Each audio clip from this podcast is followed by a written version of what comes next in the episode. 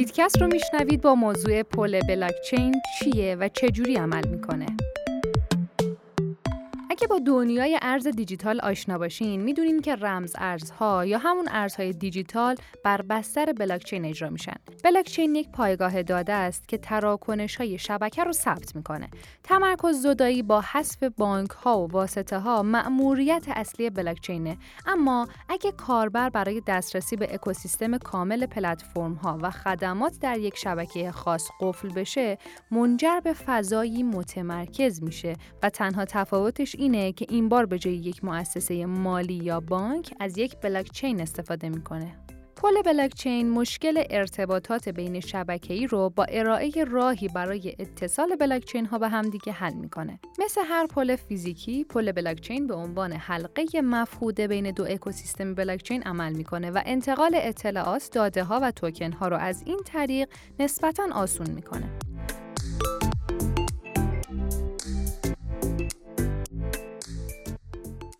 در حقیقت بودن یا نبودن پل بلاکچین با وجود صرافی ها چه اهمیتی داره؟ تعویض توکن ها در صرافی ها نه تنها برای کاربران ناخوشاینده بلکه گرون تموم میشه. کارمزدهای گس و مبادله می‌تونه بالا باشه.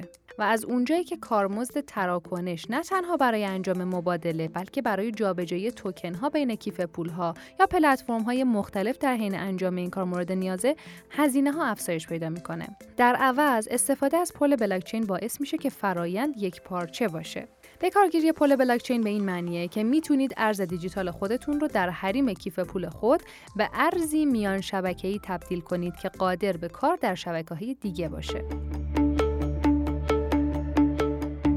پل بلاکچین مبتنی بر اعتماد در مقابل بدون اعتماد. پل های بلاکچین می‌تونن قابل اعتماد یا بدون اعتماد باشن. یک پل مبتنی بر اعتماد مثل یک بلاکچین خصوصی یا مجاز عمل می‌کنه. یک نهاد مرکزی معاملات پل رو مدیریت و نظارت می‌کنه و مجموعه ای از معیارها ایجاد میشه که یک فرد باید اون رو رعایت کنه تا بخشی از فدراسیون مرکزی بشه. مثل اکثر مؤسسات مالی متمرکز، یک سری پیشفرضها و ملزومات اجرایی جهت اثبات امنیت نگهداری وجوه و امنیت پل وجود داره.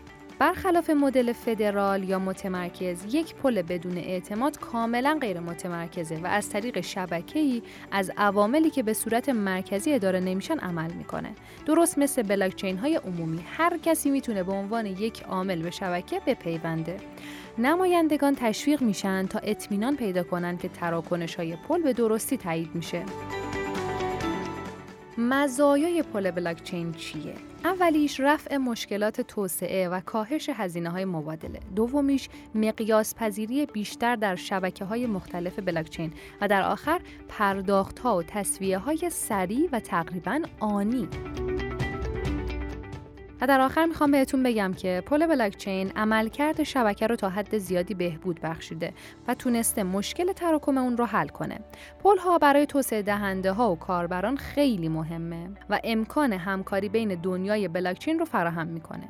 توسعه مداوم پل بلاکچین هزینه های رمز ارز رو کاهش میده و به سمت مدل های امنتر، مشترک و بیمه شده حرکت می‌کنه.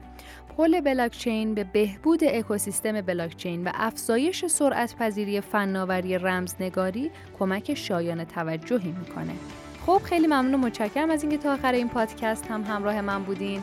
یادتون نره که نظراتتون رو برامون کامنت کنین که حتما بهشون عمل می‌کنیم تا پادکست بعدی خدا نگهدار